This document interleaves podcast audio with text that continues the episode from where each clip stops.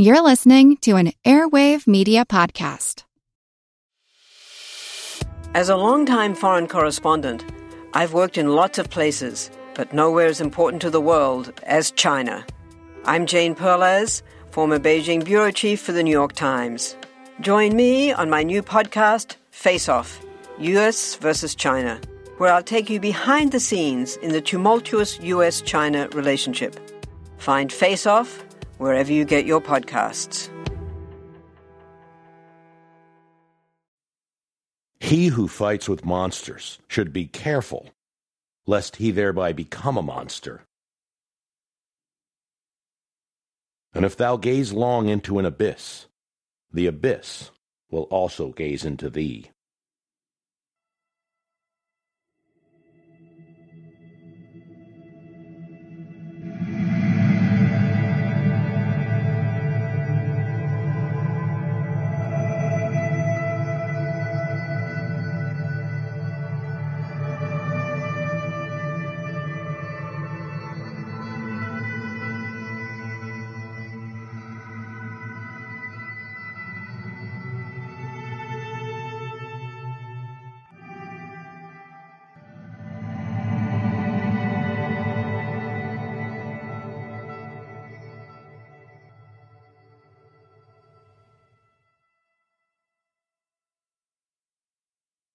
It is in an airport hangar in Honduras in 1982 where President Reagan meets with Rios Montt, a military leader and now president of Guatemala after a coup.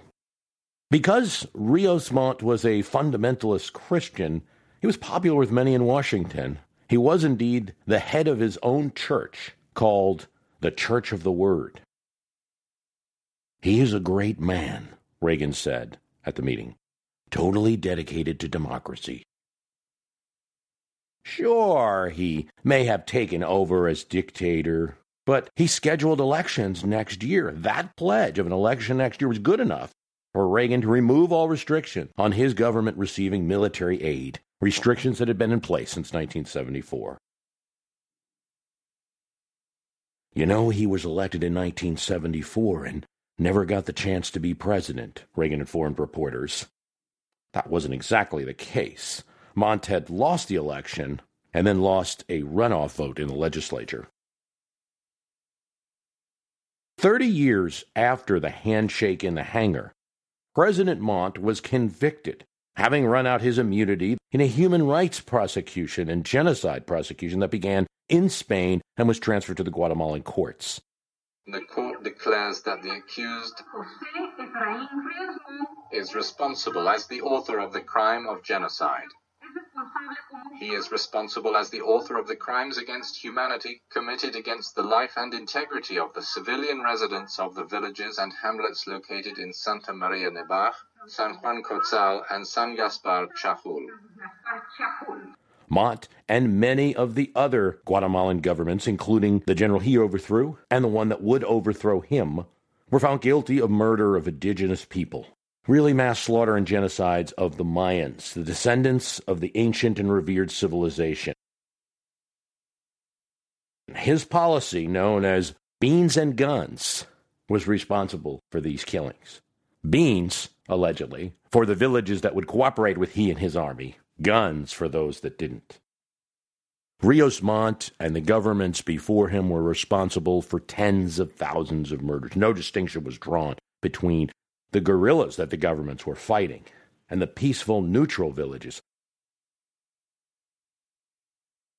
Rios Montt had a particular type of preaching that he engaged in. He once said, A true Christian has a machine gun in one hand and a Bible in the other. Hundreds of villages, millions were displaced. In the cities, opponents of the government, activists, professors, teachers, would end up in ditches. Likely the result of the Archivos, a special presidential death squad that was housed in the presidential palace. Guatemala is a mainly mountainous country in Central America. It was once at the heart of a remarkable Mayan civilization flourishing till the 10th century AD. When Spanish explorers conquered the region, the Mayans became slaves in their own homeland.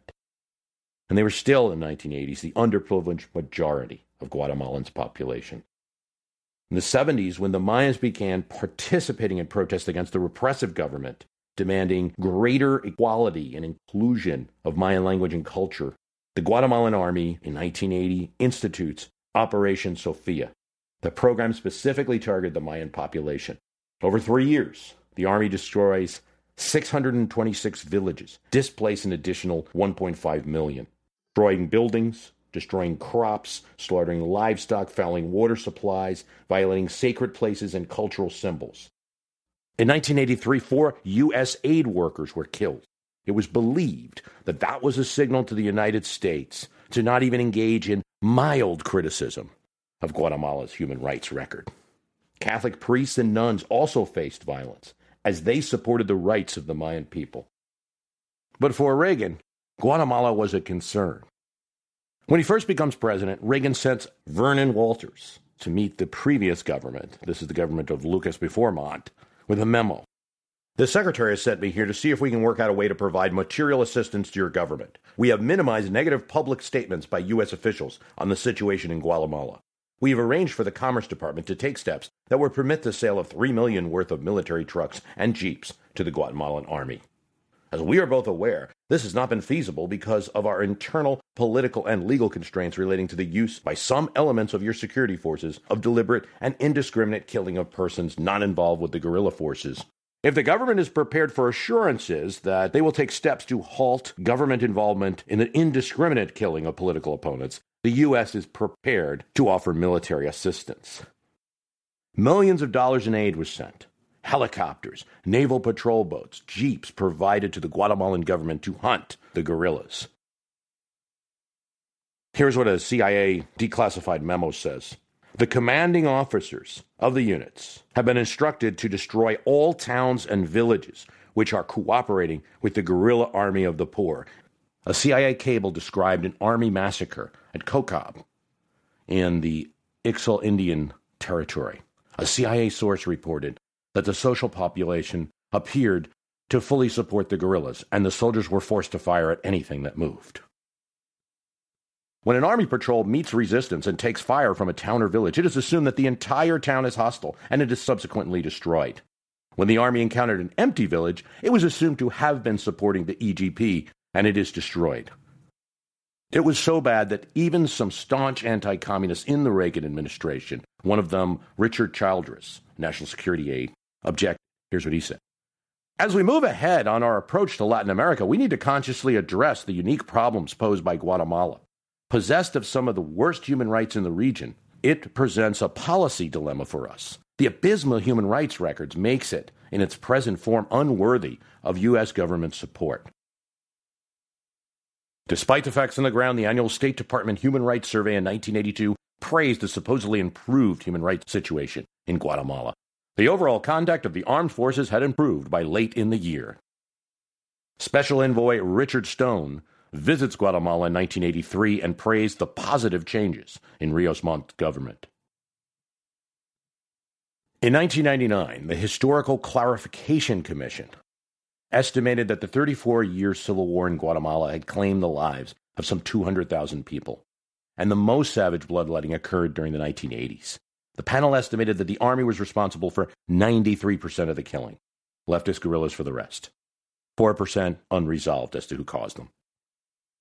During a 1999 visit to Central America, President Clinton apologized for the past support of right wing regimes in Guatemala dating back to 1954.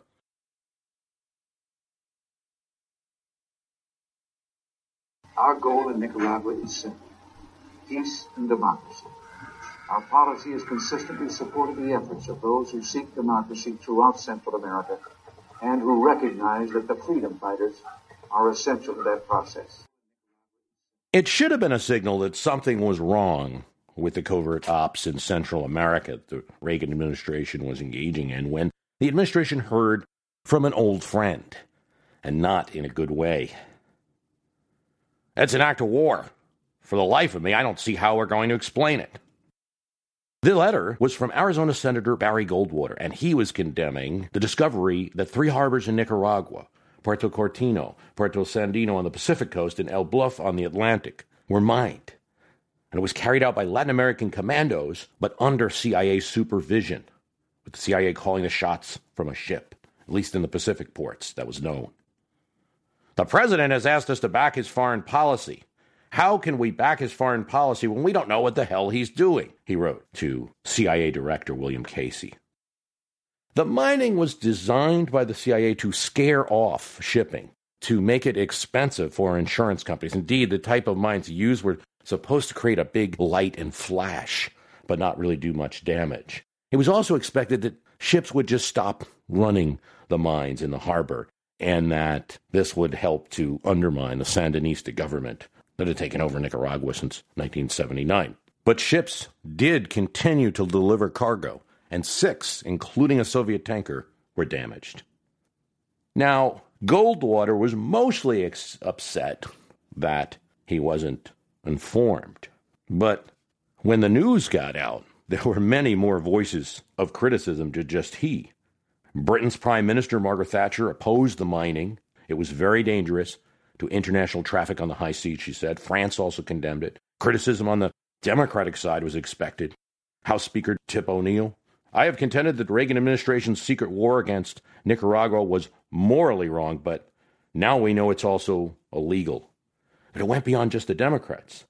41 Republicans in the Senate, including the Majority Leader Howard Baker, joined in an overwhelming vote against the mining.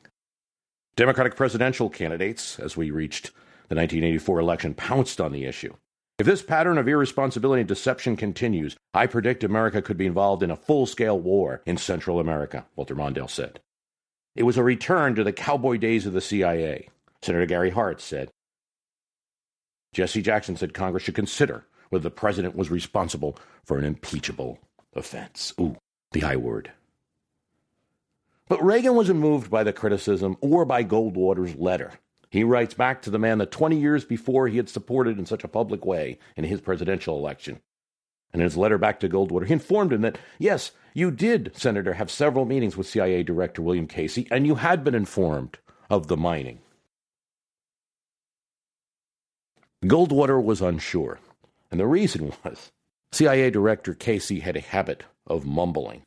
The joke that uh, Shultz made is that he never needed to encrypt his phone calls. So he might have said it in the meeting, and it might not have been heard. About the mining, Secretary Shultz said, We engaged in an effort that was better left alone or left to the Contras to fight themselves. It was a political disaster for the administration. Congressman Ed Boland was the chair of the House Intelligence Committee. He was outraged by the mining. He led a vote to condemn the mining in the House and that would be followed later in 1984 by the Boland Amendment, forbidding U.S. aid to the Contra rebels attempting to overthrow the Nicaraguan government, something that would have dire consequences for the Reagan administration in years. Covert ops would do a lot of damage to Reagan's legacy and America's image in the hemisphere, but its intentions were actually coming from a softer place, sort of. Reagan, conservative stalwart, defender of the military, wanting a military buildup in terms of missiles and equipment, did not want to send troops. He knew Americans, less than 10 years from the Vietnam withdrawal, did not want another Vietnam. This is always strong. It's still strong today. It was stronger as a feeling in the 1980s. The mobilization, the run up for the Iraq War in 2003, is just impossible to fathom that in 1983 even with the popularity that Reagan had. More than just public opinion, we think that Reagan himself didn't really want to send troops in. For instance, the end of his presidency, he's going to fight with his advisors who want him to send troops into Panama to go after Manuel Noriega, another Central American country where the U.S. is having problems in the 1980s. They have to wait for, and, and this is advocated by generals, by members of his administration, but Reagan resists, and they'll have to wait for President George H.W. Bush to get into office for that to happen. The harbor mining in reality caused damage to some boats and economic damage. It was, but it was far from the most catastrophic event in the region south of Mexico and north of Colombia in the 1980s. Covert ops using Central American based forces to do the bidding was the policy engaged in from the very beginning. A president doesn't pick the world situation, they get to inherit it from their predecessors. So it was with Reagan. In 1981, there was evidence of an increase in Soviet influence around the world. You have to take yourself to this point a little bit because now it's history. But Soviet troops are on mobilized on the border of Poland. Soviets are in Afghanistan. They're involved along with the Cubans in Angola, various African countries. They're involved in Syria and the Middle East. Obviously, the Soviet Union is supporting Cuba and has been, has been for over 20 years. Nicaragua overthrew its dictator Somoza. Now the Sandinistas are in power, and they receive a $160 million aid package from the Soviet Union. 200 MiG fighters were in Cuba, the largest air force in the Caribbean, larger than the rest of the 33 nations combined had. Rebels in El Salvador were fighting with Cuban assistance, training and launching attacks in Nicaragua. From the first So Help Me God of January 20th, 1981, how Reagan handled the events was all his. And the president's first national security meeting found him engaged as he looked at the map, with a particular focus on two areas the island nations of the Caribbean and the thin strip of land between Mexico and Colombia. The Caribbean is our third border, Secretary of State Al Haig had said. Haig was an old Nixon hand whose selection was heavily influenced by that former president. Contacting Reagan. Haig and some of Reagan's staff didn't always get along. He would depart early on in the administration. But on this point, Haig and Reagan were like minds. My own feeling, Reagan says, is that we are falling behind in establishing relations between the two Americas. We don't bring down governments in the name of human rights. None of them are as guilty of human rights violations as Cuba and the USSR. Cuba is causing trouble, sending advisors to Nicaragua and El Salvador, Higgs said. Reagan's questions at the meeting indicated his feeling. What can we do to pressure Cuba directly? Haig makes a comment here that was excised from the record, but it's likely that he suggested attacking Cuba directly. Comment he had made off the cuff in other situations. We think he says this because Defense Secretary Caspar Weinberger then says in a declassified part the military action is risky because it involves checks and balances, limits from Congress, information that has to be provided at certain stages. Covert applications is the way to go. In Reagan's national security meetings, and he's looking at the Caribbean and looking at the map of Central America, human rights violations are not the top of the priority pile. Haig suggests to Reagan that El Salvador is a good test case for their policy of trying to block Cuba and the Soviet Union. Reagan concurs. It's a good starting point. A victory there would set a good example.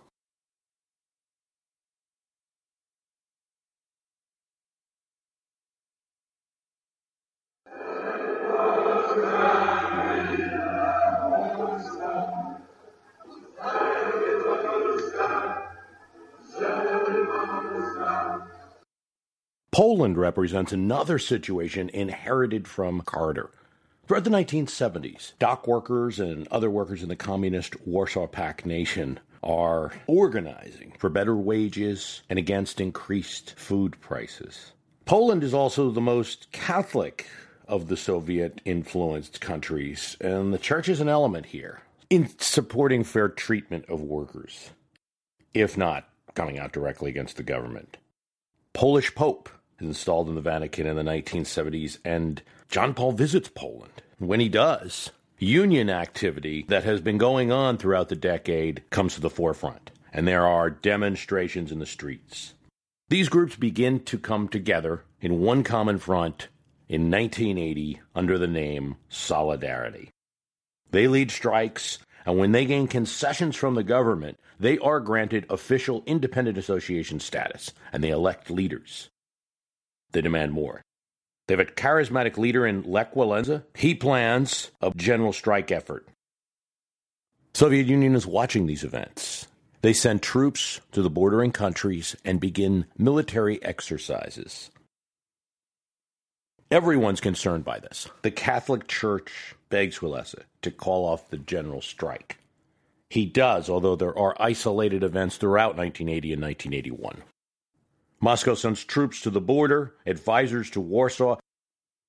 President Carter notifies the Allies, Britain, France, Western Germany, others, of his position that the Polish people must resolve this situation for themselves. He informs Leonid Brezhnev that interference in Poland would lead to problems, not just with the Polish US relationship, but with the US USSR relationship. Now there's carrot and stick in Carter's approach. He also threatens arms sales to China. Reagan takes over. These tensions remain, and all through 1981, dicey situation in Poland. Solidarity now has 10 million members across the country. There's also a rural solidarity that forms among the farmers with 600,000 members. The union demands increase. They're asking for better wages. The main demand that they're asking for is a 40 day work week. I know that seems like something we take for granted, but that was the, one of the main issues in 1981. There's another problem, too. Within the Polish government, the Communist Party, there's a little revolution going on in there as well, and there are some insurgents who want to have a more liberalized economy and less influence from the Soviets. They're understandably concerned. Reagan sees opportunity. This could be the break in the red dike. He's watched with some disappointment as the United States backed down in Hungary in 1956, in Czechoslovakia in 1968, the result of detente policies, doesn't want the U.S. to be passive this time. A range of options is considered, from blocking trade with the Polish government to blocking trade with the Soviet Union. Things come to a head in September 1981. Here, Solidarity invites other Warsaw Pact nations to form independent unions as well. And in October, it calls for elections in all towns and a tribunal to punish acts of violence against strikers going back to the 1950s. The Polish government passes an anti strike law and extends conscripts in the military that were set to be discharged, 46,000 of them, will be extended in the army. In October 1981, protesters are disrupted with tear gas. Solidarity announces a general strike, and the Polish government announces that they will have soldiers in villages throughout the country to ensure food distribution and transportation is not disrupted. Solidarity carries out a strike. It's a one hour general strike, just kind of a warning shot that they can do it on October 28th. The Soviet Union is concerned. Brezhnev is concerned. Point of view of the Reagan administration, Haig, is that Soviets don't want to intervene, and that perhaps the best outcome for everyone here is that the Polish government takes care of this and it's resolved within Poland without Soviet interference. On December 13, 1981, the Polish government, under former General Jaruzelski, declares martial law. 6,000 Solidarity members are arrested. Lech Walesa is detained. Him and hundreds of others are charged with treason, and the Union is once again banned. Reagan looks at everything from sanctions, recalling the Polish ambassador back to the United States, closing the embassy, to sanctions against the Soviet Union, all of them have downsides. Severe economic sanctions against the Polish government are also going to hurt the Polish people. He doesn't want to disrupt some of the progress being made in arms negotiation or cancel any of the IMF talks. He decides to speak out forcefully to put moral pressure on Poland. And in that, he has a great ally. Shortly after Polish security forces moved into the streets, Reagan called the Pope. He sends Ambassador at Large Vernon Walters busy man during this part of the Reagan administration, to meet with John Paul II. Walters arrives in Rome, meets with the Pope. Both sides agree that they must keep solidarity alive, that the Soviets must become the focus of an international campaign of isolation, and that the Pope has advised Lech Walesa through church channels to keep the movement operating underground, to pass the word to Solidarity's 10 million members, not to go back into the streets. Don't provoke Warsaw Pact intervention, Soviet intervention. Don't provoke civil war, but keep the flame alive. The Polish government has cut the communications between the Polish church and the Vatican. They have some radio contact. According to Al Haig, in this crisis, the Vatican's information was absolutely better and quicker than our own in every respect. Republican Congressman Henry Hyde, who was a member of the House Intelligence Committee during this time, was appraised of some of the covert actions going on in Poland. In Poland, we did all the things that were done in countries where you wanted to stabilize a communist government and strengthen resistance to that. We provided the supplies and technical assistance in terms of clandestine newspapers, broadcasting, propaganda, money, organizational help, and advice. Here's what Carl Bernstein, who wrote an article in Time about this whole topic, said uh, William Casey, who has been vilified for aspects of his tenure as CIA chief in other areas, cannot be criticized with his instincts on Poland. In almost every city and town, underground newspapers and mimeograph bulletins appeared, challenging the state controlled media. The church published its own newspapers, solidarity and missives, photocopied and mimeographed on American supplied equipment, were tacked to church bulletin boards. Stenciled posters were boldly posted on police stations and government buildings, and even on entrances to the state controlled television center, where the Army officers broadcast the news. Meanwhile, another group comes to play. You have the Catholic Church, you have the CIA, you have Reagan making his statements, and the labor movement in the United States, the AFL CIO. Lane Kirkland consulted frequently with members of the Reagan administration on how and when to move goods and supplies into Poland. Much of the equipment destined for Solidarity arrived in Poland by ship, often packed in mismarked containers sent from Denmark and Sweden, then unloaded at Gdansk and other ports by dockers secretly working with Solidarity. We tried to meet their specific requests, what they asked us for, and those uh, requirements were conveyed to us through a, a variety of channels. They wanted communications equipment of various kinds offset printing presses, radio equipment, things of that sort.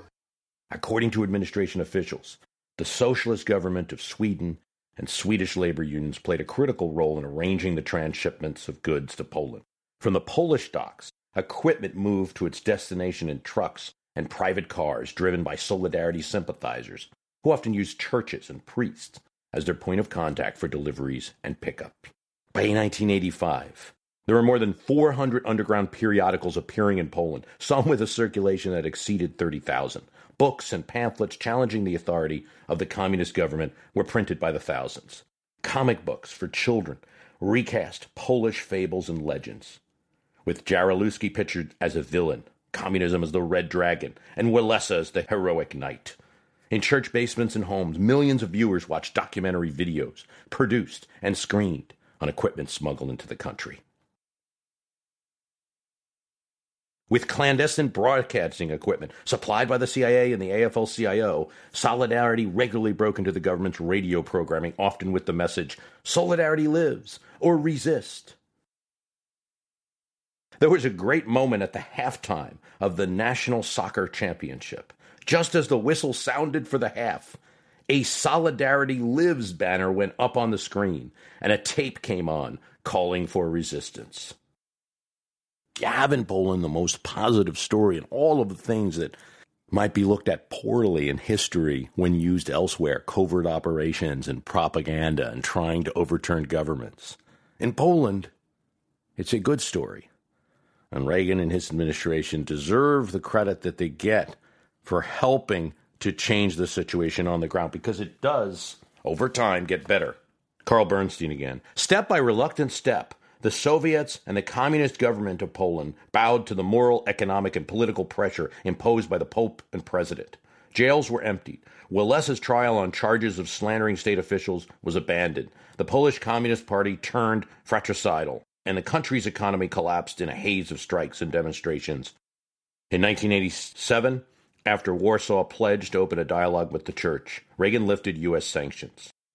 Four months later, Pope John Paul was cheered by millions of Polish countrymen as he traveled across Poland demanding human rights and praising solidarity.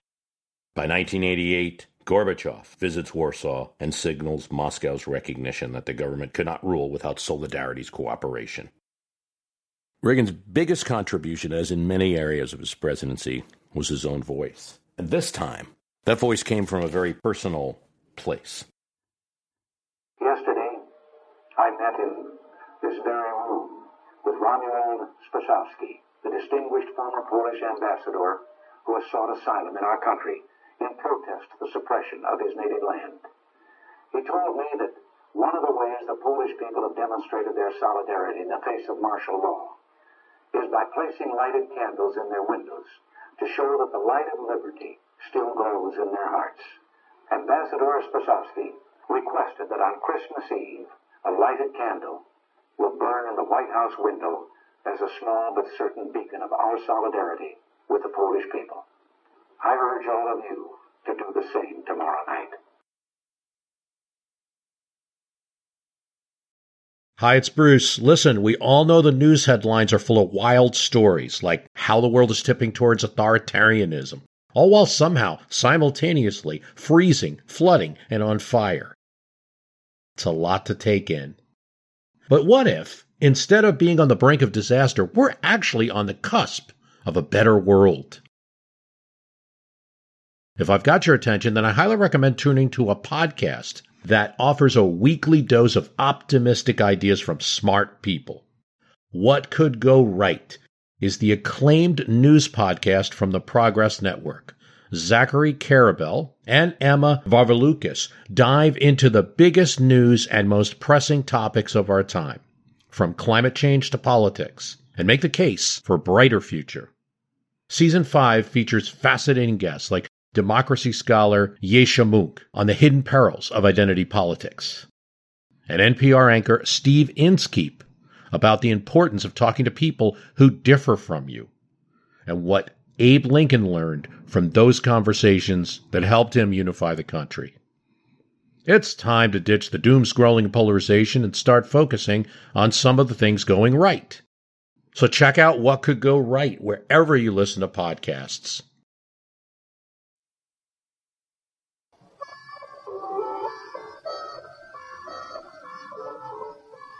El Salvador.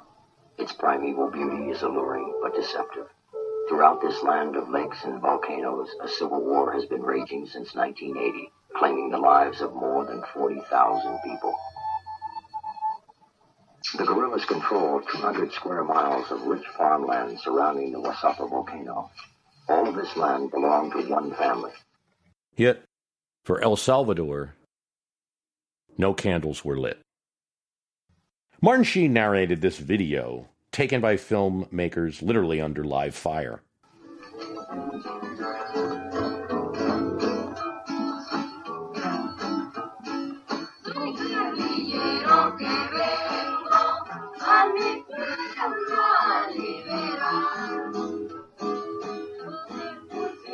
Now the guerrillas have taken over this area and have organized agricultural collectives, schools, and clinics for the 10,000 people who live here. El Salvador is a nation the size of New Jersey. Power is held strongly by an elite group in the capital using the military and paramilitary death squads.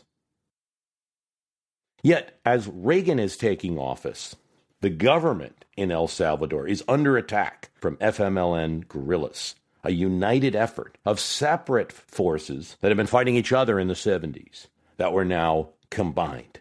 And before Reagan even becomes president, they launch their strongest offensive. And Carter is president. He's supporting the government of El Salvador, even though it's run by the right wing Arena Party. He's providing aid because of some human rights abuses, including the killing of four U.S. church women. He suspends that aid, but now as the offensive begins, Carter restores it. So Reagan's policy, at least initially, is inherited in, in El Salvador, not in Guatemala and other places, but in El Salvador, is inherited from the Carter administration. They do not want another Nicaragua. There's a reason that the guerrilla offensive fails in 1981. And that's because while they can control the countryside and do control the countryside and have administrative units actually running the country in most places, there's something they can't do bring the attack to the capital. They're hoping for a massive general strike that will coordinate along with the guerrilla attack. All the workers will stop working and shut the country down. Well, they've run into a problem, and that is that every time there's a rally or a protest in El Salvador, the machine guns come out.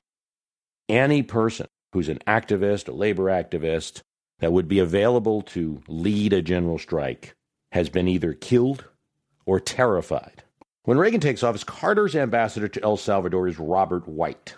He's trying as he can in the country to maintain a political center between the rightists and between the Marxist guerrillas. This gets harder to do when he talks to military leaders. The guerrillas mortar the U.S. Embassy in El Salvador. When he tries to meet with labor leaders and seek their help in forming a centrist government, paramilitary forces, the death squads, simply kill them. White starts sending cables to the State Department criticizing the El Salvadorian government. The government has some friends in Washington, and White is criticized for this. In El Salvador, he and his wife are actually threatened. One of their security people says, Your neighbors would like to have you killed. But the gravest incident of all is when White dines with two U.S. church women. These are Maryknoll sisters. They go the next day after dining with the ambassador to meet two others in the airport. They're captured, and the four are raped and killed. This incident causes outrage one of the first things that Reagan does through Al Haig is fire Ambassador White. When White goes to Congress, when he criticizes the U.S. role in El Salvador, when he's critical of the fact that the U.S. is supporting the storyline of the government that the church women were murdered by renegade soldiers and not ordered by the government, when there's evidence of the opposite, he's removed from civil service altogether. It's in a small central town of El Mozote where the town citizens, fundamentalist Christian people who are living in the jungle, and they're trying as best they can to stay at least neutral. They don't want to support the guerrillas. They don't want to be hurt by them. They don't want to be seen as overtly supporting the army either. The town citizens are told to gather in the square. If you gather in the square as the army comes through, they can pass through and they'll know that you're not helping the guerrillas. Instead, something very different happened pieced together by the few survivors and later in court cases by a few soldiers who participated over the course of three days in January 1981 after the army forces had lost a battle to the guerrillas. Approximately 1,000 people, almost the entire population, were tortured, slaughtered. First the men, they're yelling at the men. They're saying, you know, show me where your pistols are. Show me how you're helping the guerrillas. But they really have very little patience. And, and women. And then 146 children, ranging in age from three days to 14 years, were brutally murdered. There's a few comments because you do have a survivor who's hiding under a tree. You have another one who runs to the hill. You have a, a boy who heard things but wasn't uh, was kept out of the village that day that there were some comments, you know, we, we I don't really want to kill children, and, and this from the soldiers, and they were absolutely ordered from above that it was to send a message to other villagers to put them in absolute fear of cooperating in any way with the guerrillas. El Mozote was part of a new campaign, and in Spanish the saying was sacar el pez del agua, to remove the fish from the water. A monument to the victims now stands in the town plaza. A garden with bright flowers and colorful murals has been dedicated to the 146 children. There was never justice for the El Mozote killings. But there was a kind of rough street justice, the kind that you might expect in a civil war between guerrillas and government. In 1984, the FMLN blew up Domingo Monterrosa's helicopter in revenge for the El Mozote attacks. He was known as the leader of the army at that time. Said a Rand Corporation analyst working for the Defense Department. A former U.S. military attache to El Salvador recalled to me that in the middle of one of his many demarches to the Salvador High Command on the need to stop death squad killings, a high ranking officer retorted in a dismissive tone that talk about respect for human rights was a luxury the United States could afford, only because of the cold efficiency of the death squads. We cleaned up San Salvador for you. Rallies gunned down, leaders of peaceful protest, labor groups, students killed, villages destroyed. Catholic Archbishop Oscar Romero was killed in cold blood in March 1980 while he was saying Mass in the National Cathedral. George Shultz, the second Secretary of State of the Reagan administration, summed up the situation in Central America thusly the governments of El Salvador, Honduras, and Guatemala contained and tolerated many unsavory. Still, people in the governments were engaging in a stalwart effort towards democracy. The American left would have us leave these governments and not worry about communists. The American right would have us support the anti communists no matter how outrageous their behavior. Now, there's a lot of excitement when, in 1984, Joseph Napoleon Duarte is elected president of El Salvador. George Shultz is going to talk about how the brave citizens of El Salvador voted despite intimidation from guerrillas. Reagan's going to say the same thing. What a great moment it was. The CIA had actually financed Duarte's campaign, and it was the person the U.S. wanted to see win. Born again Christian, he impresses Washington talking about justice on his visit there's some thought that maybe there'll be a better record. He does put through an apparatus to control the security forces and a land reform program. In reality, the same group controls the officer corps. Not that much change in the violence. Indeed, in 1984, in Cabanas, 80 unarmed civilians are killed by the army. One month later, another massacre. 50 displaced people in the Chalatenango province are killed. The land reform program does require property owners to give up land so that it can be distributed. Goes to soldiers first, and the owners are allowed to keep the best lands. They're allowed to keep their equipment and livestock, and the rest of the land is not given to ordinary people. It's simply turned into cooperative farms. Many of the people working on these farms feel the same way they did before. The former landowners initially continued to derive income from production on the cooperatives as part of the cooperative's profit went to an agrarian reform fund, which the former owners were to be compensated from. Now, Mike Allison of the University of Pennsylvania Scranton, writing on Al Jazeera, talks about the other side to this equation. It's true, he says, the majority of human rights violations were committed by the government and security forces. But the FMLN's use of violence has been insufficiently studied. The guerrillas definitely carried out kidnappings, bombings, bank robberies during the 1970s to support their revolutionary dreams. My impression is most academics are sympathetic to the FMLN, and they have not been studied enough. They were responsible for killing at least 11 mayors in El Salvador. Here's what the Truth Commission uh, at the end of the uh, Civil War said about the FMLN's role. The FMLN popularized a logic of violence that led to political opponents to be defined as enemies. If there's a legacy to American policy in Central America, it is the millions of displaced residents in the countries in which the United States intervened. El Salvador sends more people to the U.S. between this period of Reagan's administration and 2010 that you would think of a country of five or six million. Guatemala, too, Honduras, others. This was not incompatible with Reagan's feelings on immigration, which today look very moderate. He offered an amnesty program for immigrants that were in the United States. But it's common to think of immigration as a vacuum. But the Reagan administration's position on this issue was not just something that came out of ideology or politics, but it was also connected to their policy choices and the refugees that were stemming from this area. Colin Dueck, George Mason University professor, talks about Reagan's foreign policy to be one of pressure on the Soviet Union. Said that in the 1970s, Reagan's policy, we win, they lose. Everything that could be done to pressure the Soviets to agree to arms limitations favorable to the United States would be done. He forced Soviet leaders to make difficult choices by pressuring them across the board. Well, part of that board was Nicaragua, El Salvador, Guatemala, Honduras. He and most of the team thought that the U.S. was following rules that Moscow and Havana was not. And intervention was a one way street until his administration. Certainly, the Nicaraguan government and the FMLN rebels in El Salvador went around collecting arms from socialist countries and accepted training help. However, the release of Soviet documents and those of some of the resistance fighters since this time do indicate that there was very limited direct Soviet involvement in the region. Central America was problematic for the USSR, as for the most part, Moscow was in observing sphere of influence zones. I mean, one of the things that they felt is that if the USSR got involved, sent Soviet troops to, say, Nicaragua or El Salvador, the U.S. would probably be invading soon. This is what they thought was going to happen. And this would be getting Soviet troops and thus getting involved would be a problem. They refused an offer that Daniel Ortega in Nicaragua made for bases. Too much commitment.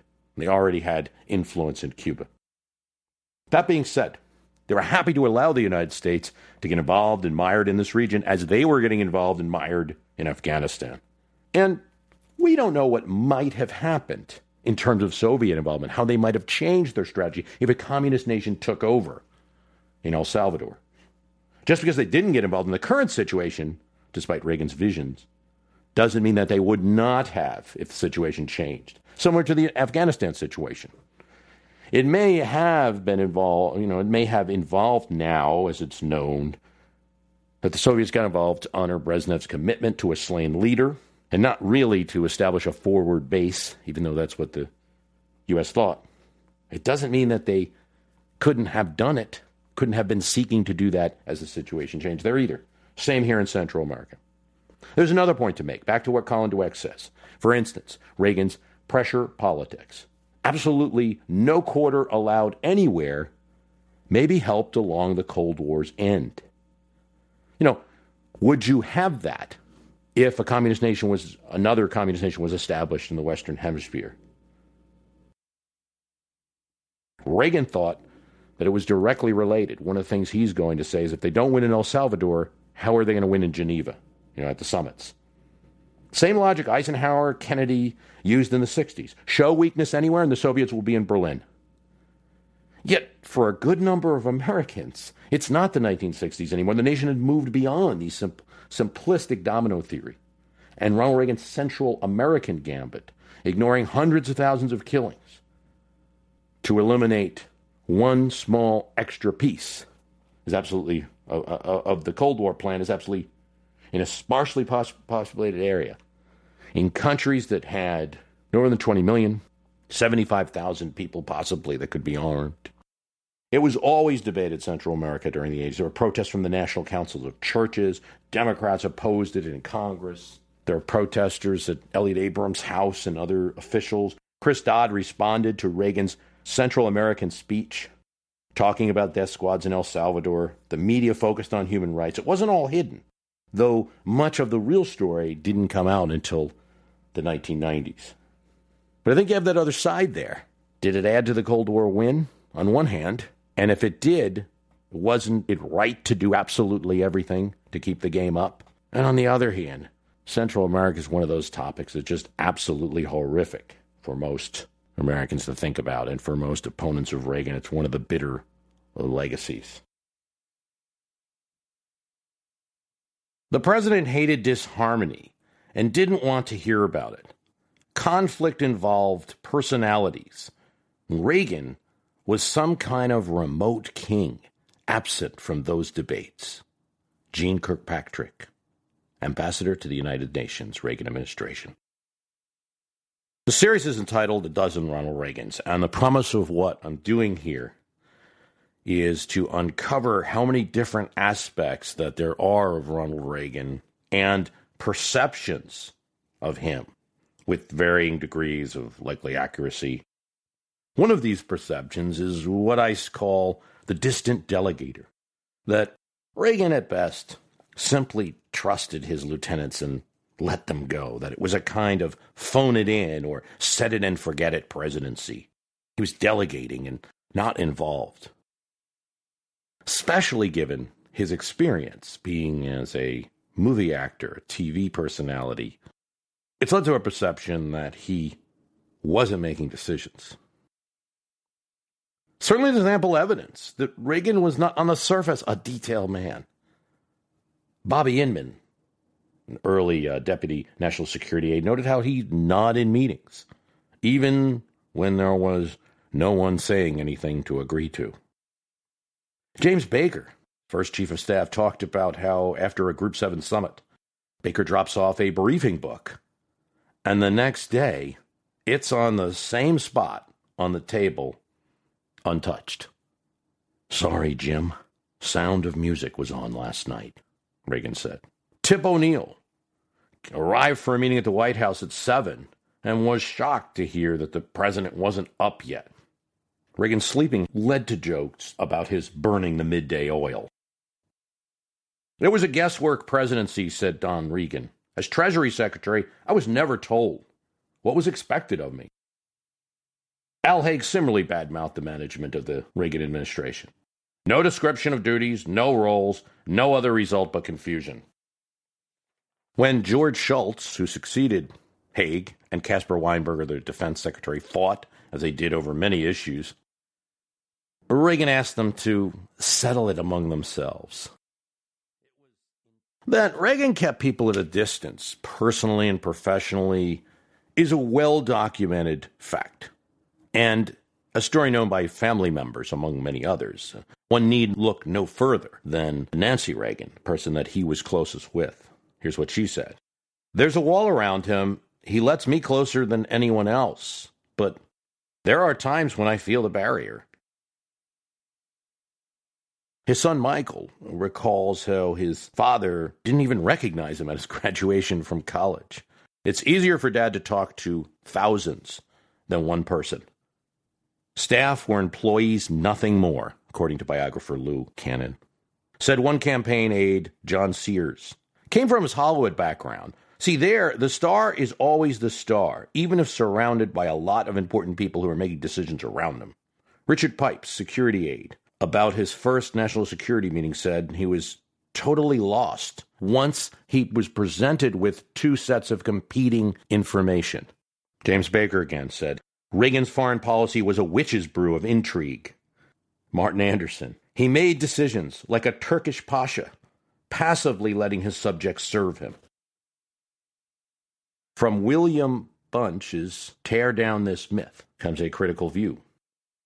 The fact was, it was widely regarded through all the Reagan years, from start to end, that the commander in chief was remarkably disengaged, even uninterested when it came to foreign policy.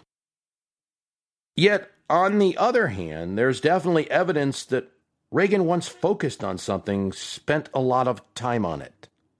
By all accounts, Reagan was a reader. He spent an inordinate amount of time with his pre inauguration staffing decisions.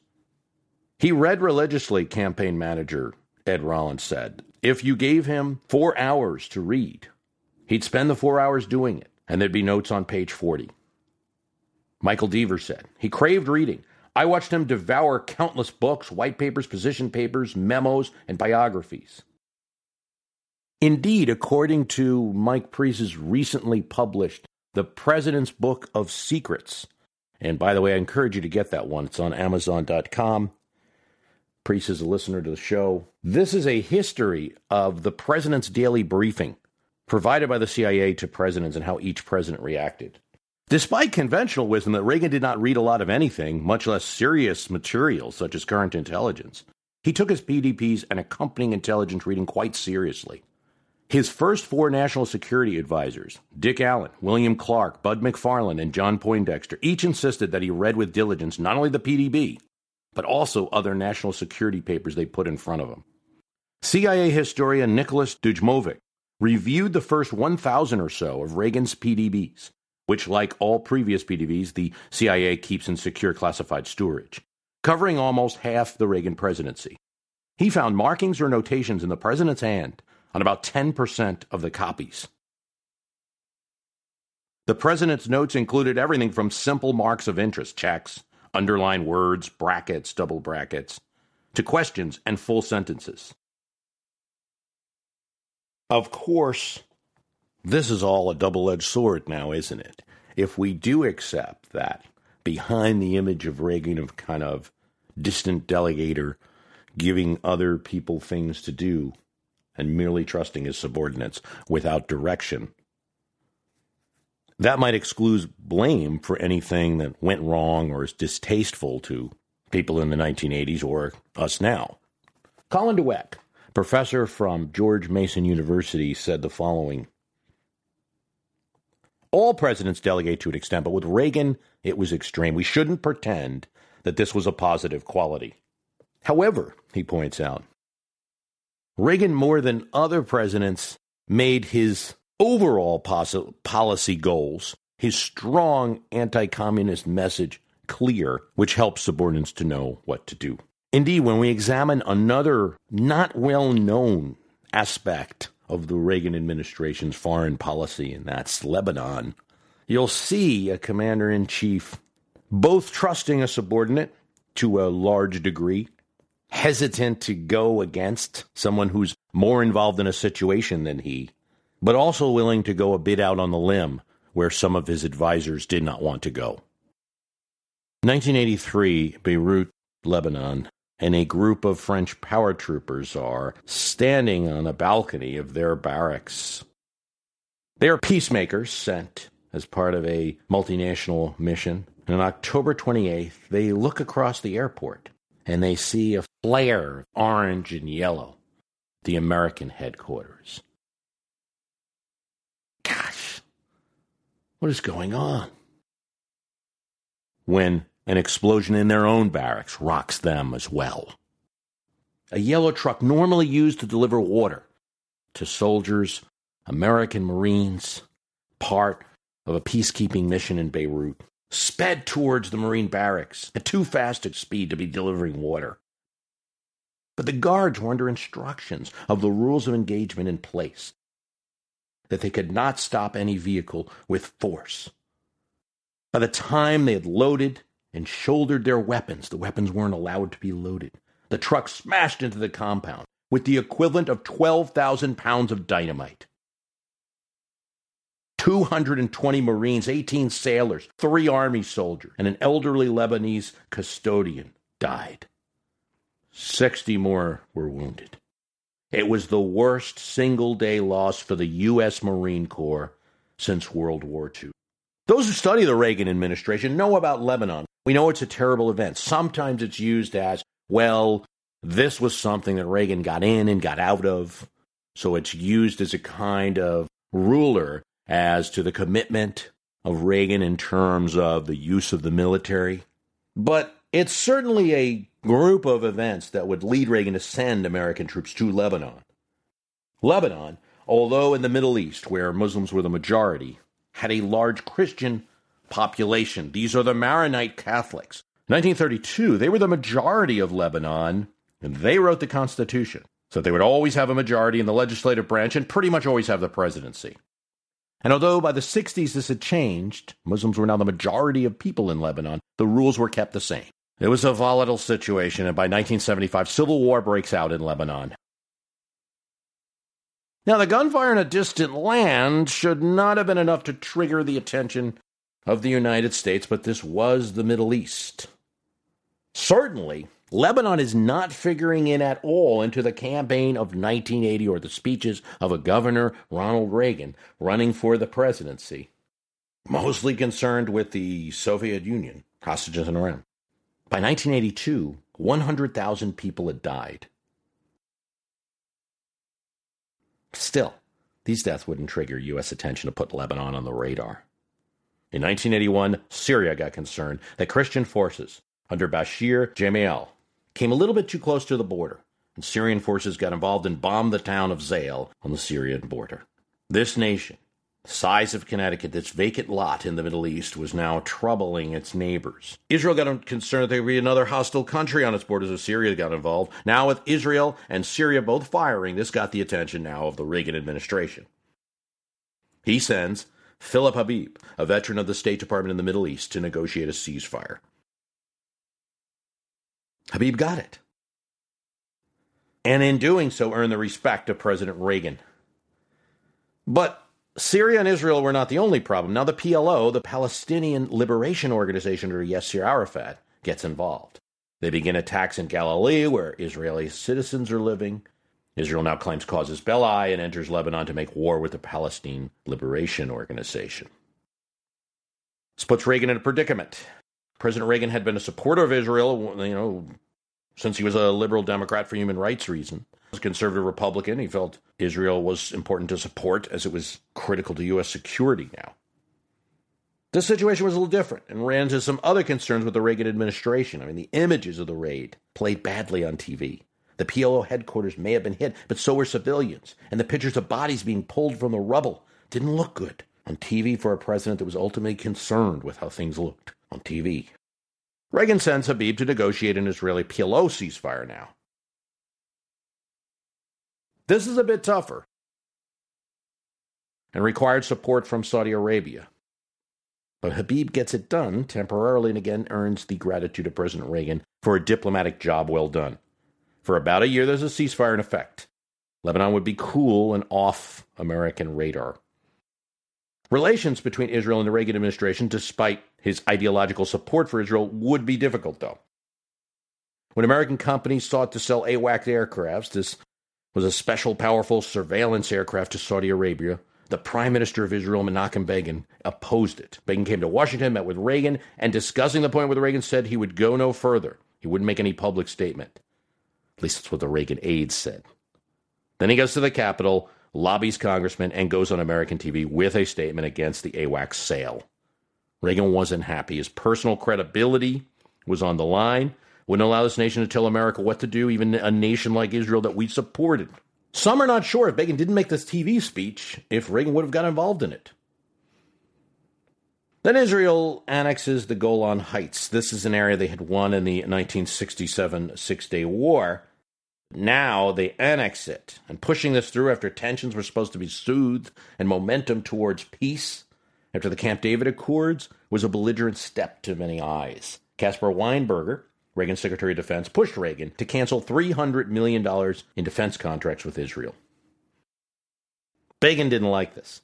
Calls in the U.S. ambassador, tells him, We're not a vassal state. We're not a banana republic. We won't be pushed around. So things weren't always so warm between Israel and the United States during the Reagan administration. June 2nd, 1982, the Israeli ambassador to Great Britain is killed by Arab terrorists. In retaliation, Israel blows up a sports stadium in Beirut. The PLO escalates and begins attacking Galilee, and this is where Israel, while Reagan was away at an economic summit in Vienna, tells Secretary of State Haig that they were invading Lebanon and did so. They told Haig it would only be a few days. Boy, this guy makes it hard to be your friend, Reagan would later say to aides of Menachem Begin. Under Ariel Sharon, Israel's forces would destroy Syrian air power and its surface to air missiles in Lebanon. The Israeli Defense Forces would then march to Beirut. Reagan asked for a truce. Begin gave him two days. But in the meantime, the idea of surrounding Beirut to prevent supplies and more fighters from coming in to help the PLO fighters that were there became attractive. Reports that there were some 500,000 civilians living in the western part of Beirut, the Muslim side, and about 20,000 PLO fighters came in. Israel's goals, as stated, were to capture or eliminate in one way or another the fighters. But then they began bombing East Beirut.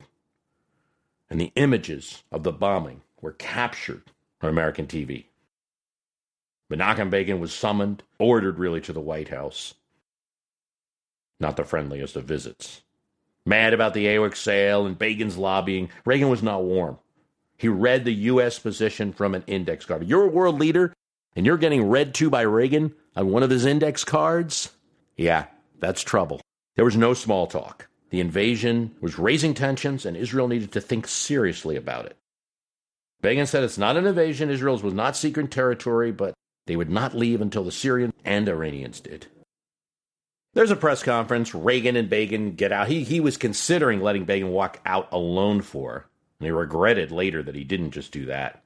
Begin uses the moment of the press conference to imply that America is supporting Israel's invasion. He calls Reagan my friend, innocent enough.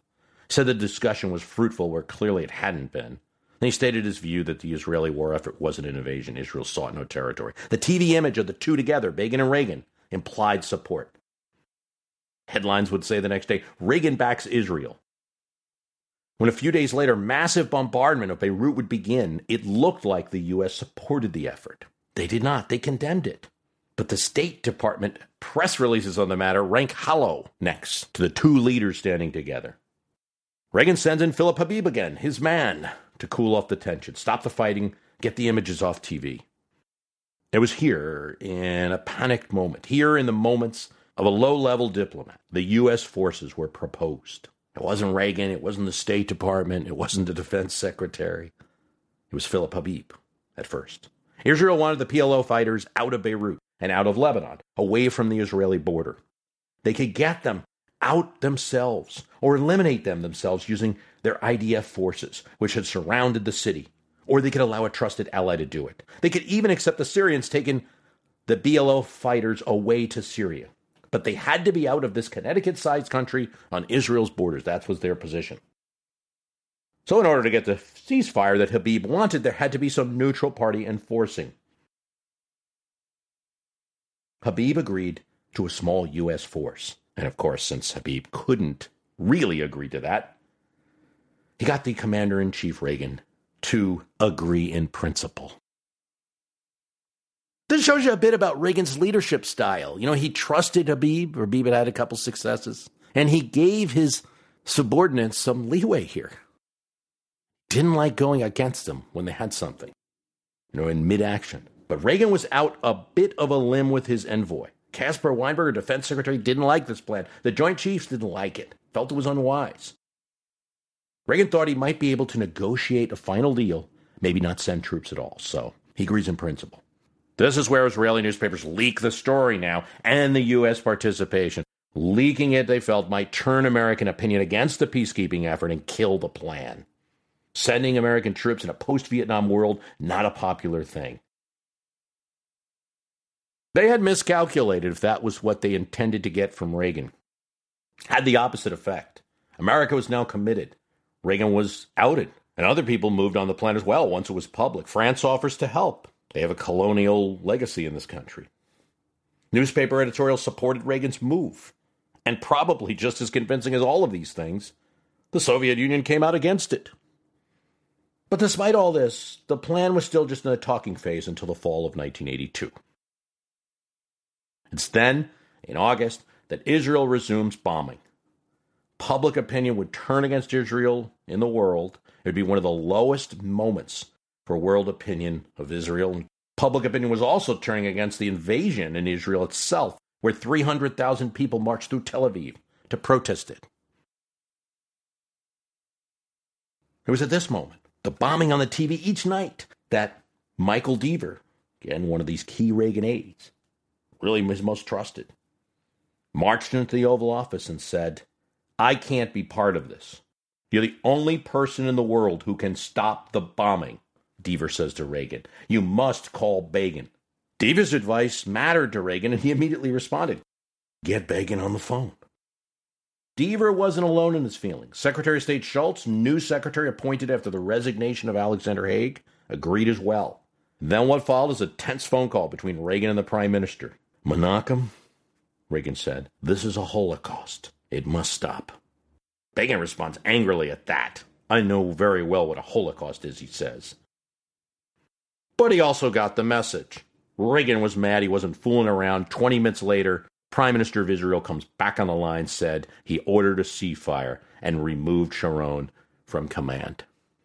Now, there's a price to this ceasefire. A multinational force would be needed. Someone would have to enforce the ceasefire, and so 800 U.S. Marines and 350 French paratroopers flew to Beirut. Very tense situation. Hundreds of Marines, between 30,000 Israeli defense forces, at least 15,000 Syrian and PLO fighters. Keeping the peace between these two hostile forces was not easy, particularly when one of these hostile forces at the time was Israel, despite being our ally, despite our support for Israel. There are incidents of harassment of U.S. soldiers. There were a few times American troops were even fired on a lot of trouble clearing Israeli mines, mines that were delivered to Israel by the U.S. and then supposed to be for their defense and not to be used in Lebanon.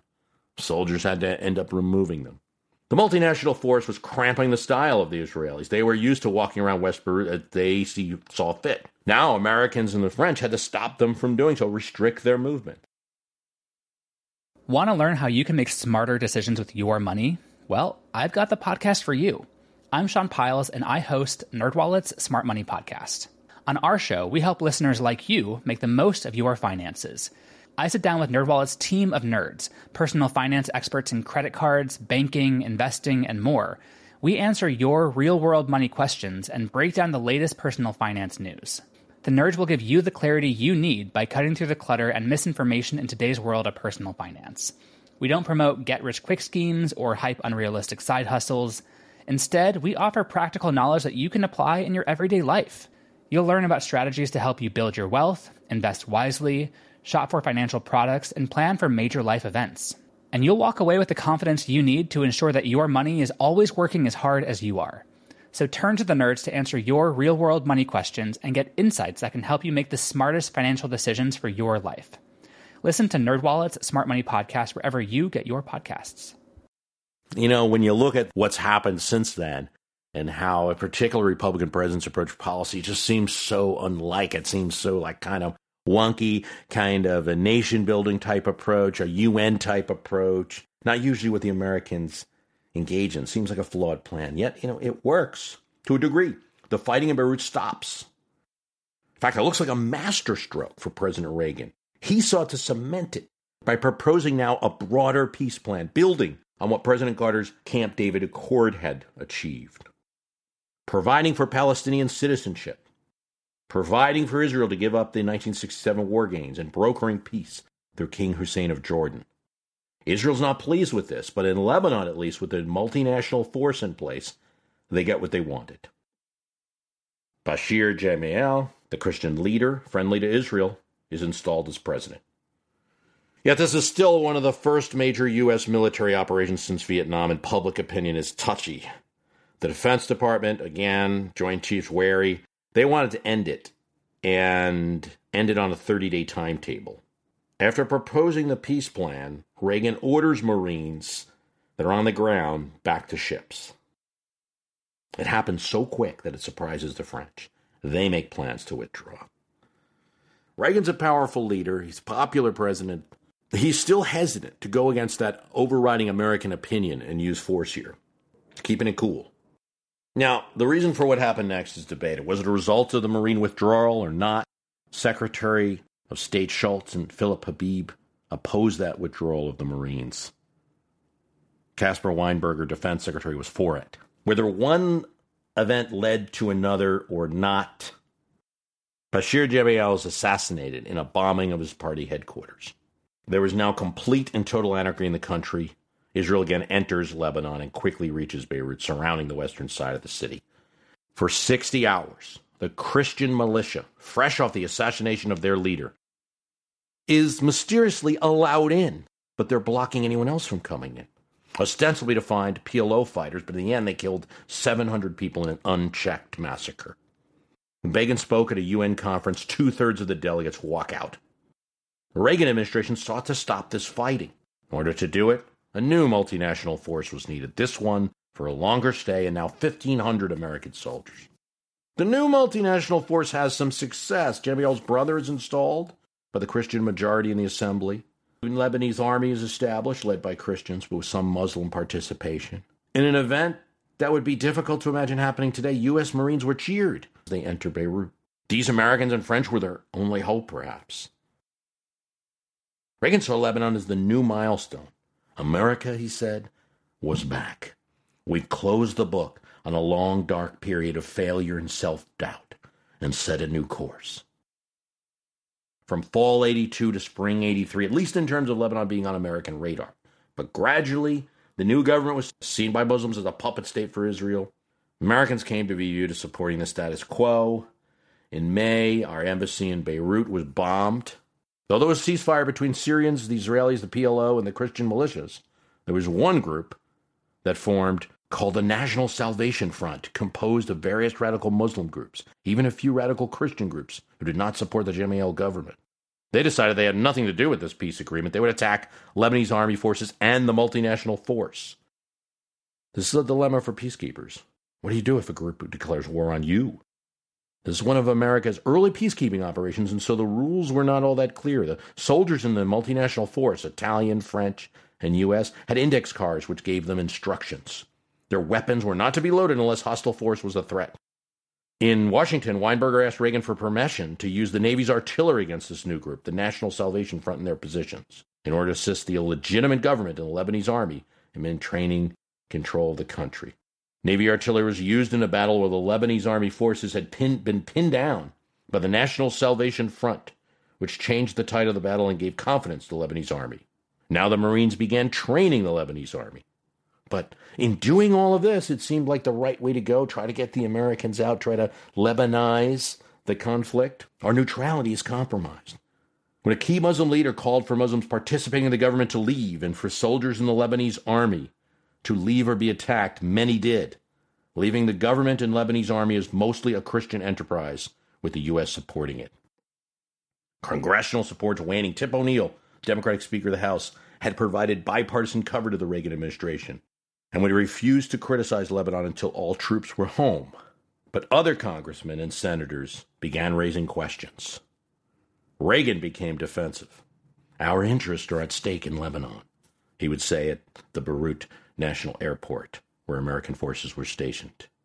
Over 2,000 passengers a week were now coming into Beirut, The country perhaps could get back on its feet. Maybe, maybe. And then, October 28, 1983, that yellow truck speeds towards the Marine barracks and kills any chance of peace. May I share something with you I think you'd like to know? It's something that happened to the Commandant of our Marine Corps, General Paul Kelly, while he was visiting our critically injured Marines at an Air Force hospital. It says more than any of us could ever hope to say about the gallantry and heroism of these young men. Young men who serve so willingly so that others might have a chance at peace and freedom in their own lives and in the life of their country. I'll let General Kelly's words describe the incident. He spoke of a, quote, young Marine with more tubes going in and out of his body than I have ever seen in one body. He couldn't see very well. He reached up and grabbed my four stars just to make sure I was who I said I was. He held my hand with a firm grip. He was making signals, and we realized he wanted to tell me something. We put a pad of paper in his hand, and he wrote, Semper Fi. Well, if you've been a Marine, or if like myself, you're an admirer of the Marines. You know those words are a battle cry, a greeting, and a legend in the Marine Corps. They're Marine shorthand for the motto of the Corps, Semper Fidelis, always faithful. General Kelly has a reputation for being a very sophisticated general and a very tough Marine, but he cried when he saw those words, and who can blame him? That Marine and all those others like him, living and dead, have been faithful to their ideals. They've given willingly of themselves so that a nearly defenseless people in a region of great strategic importance to the free world will have a chance someday to live lives free of murder and mayhem and terrorism. I think that young Marine and all of his comrades have given every one of us something to live up to. Reagan would not announce a withdrawal after the tragedy at the Marine barracks. But after a few more months, the Lebanese government again collapsing, Reagan ordered the peacekeeping force out. Lebanon may have sunk a lesser president. The mistakes that were made there, lack of a clear mission, lack of force, no support from the populace, uncontrolled ground, really might have been used against a modern president today. But part of the reason Reagan did not suffer from Lebanon was that U.S. forces would be involved in another invasion right after this event.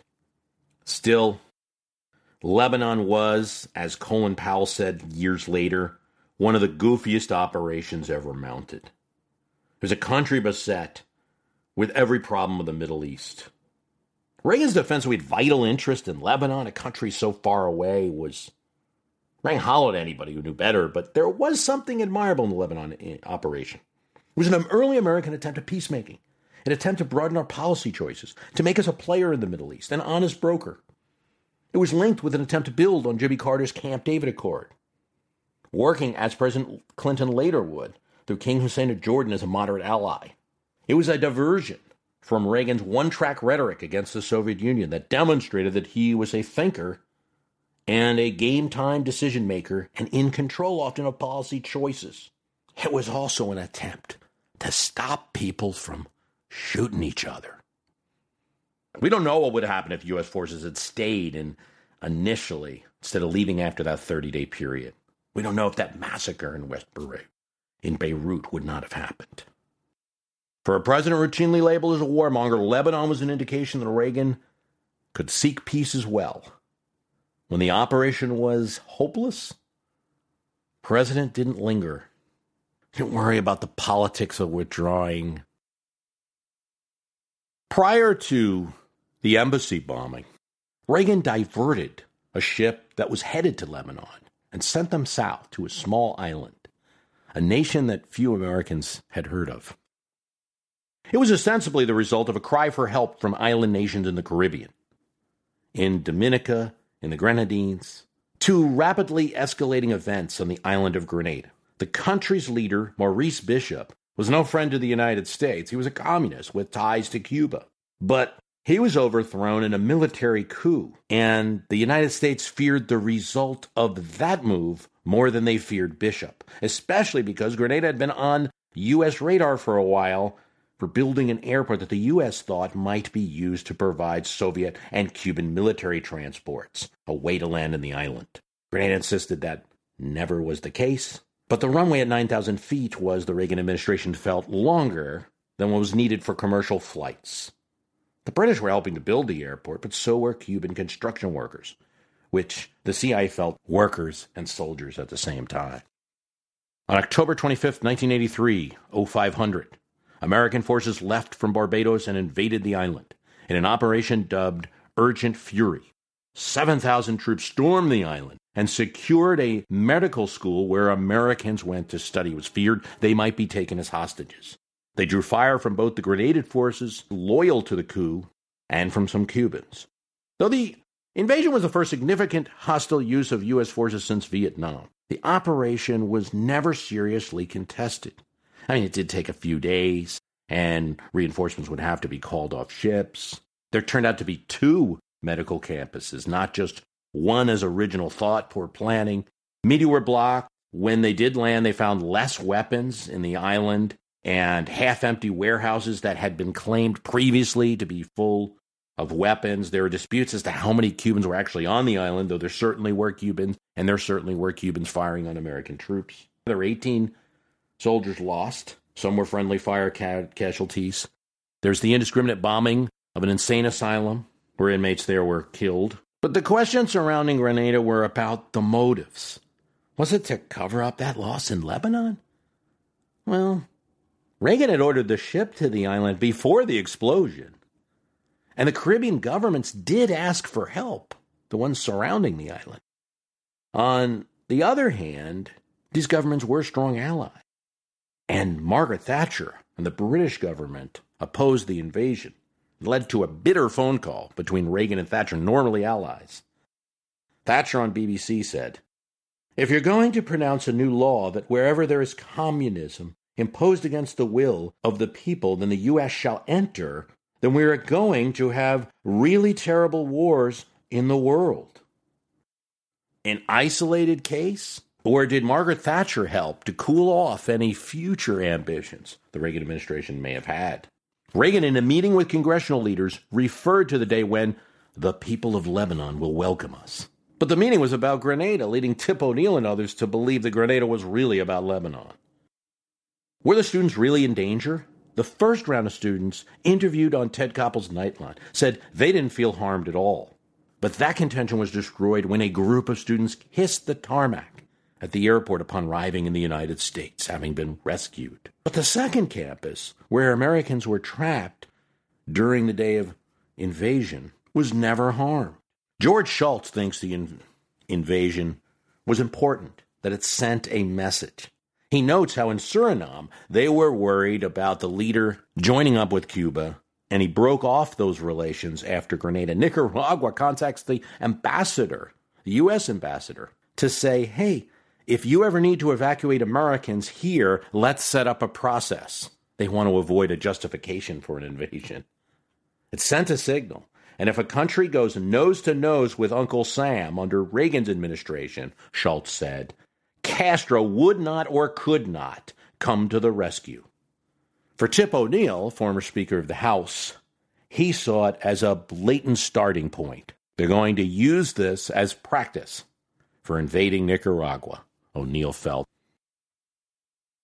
Grenada was condemned by Britain, as we mentioned, condemned by most of the nations of the world. There was an overwhelming vote in the United Nations against it.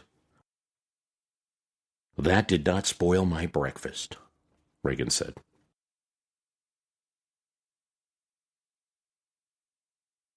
Just like the second person to land on the moon is not known as well as Neil Armstrong, Reagan being the second president to go to China is not really in history as important as the first president to go to China, Richard Nixon. But I believe, given where we are today with China, 2016, the amount of trade we do, the amount of treasury bonds that they own, and the amount of things that we buy from China. Reagan becomes an important president because it's under his administration where trade with China gets serious. Yes, we'd had a bit of the thawing of the relations under Nixon, the normalizing of relations under Carter. It's in 1984, during Reagan's administration, where the U.S. becomes China's third largest trading partner, second to Japan and Hong Kong, which at that time was a British colony. China is using the proximity of Hong Kong and creating a special economic zone under their leader Deng Xiaoping to trade with the West. China's GDP goes up 10% a year in the 1980s. Foreign trade triples from 20 billion to 60 billion between 1978 and 1985. During that same time, it goes from 1 billion to 7 billion with the US. US companies enter the country, H.J. Heinz, American Express, Coca-Cola, Kodak, Nabisco, Bell South. In 1986, there's also a turning point. The U.S. enters a billion dollar trade deficit with China, and that continues today. By the end of Reagan's presidency, trade has increased 10 times. The combo of Reagan's economic diplomacy and Chinese economic reforms using Hong Kong as a third party leads to this result. In many different countries, the Reagan presidency had a great effect and effect on what we see today. Recently, Ronald Reagan's second wife, Nancy Reagan, the love of his life, passed away. And so uh, this provokes me to give some unplanned comments on Nancy Reagan's role in the Reagan presidency. I can't do a complete talk about Nancy Reagan's life. There's, I think, some exaggeration, also some truth. First of all, I think the most important thing to consider is there probably wouldn't have been a President Reagan. For that matter, probably not a Governor Reagan, maybe, but definitely not a President Reagan without the encouragement and support of a wife like Nancy Reagan. So you start with that. Now, I think there's a perception that Nancy Reagan was controlling a lot of events in the White House, but I don't believe that direct control was there. I think there was some influence.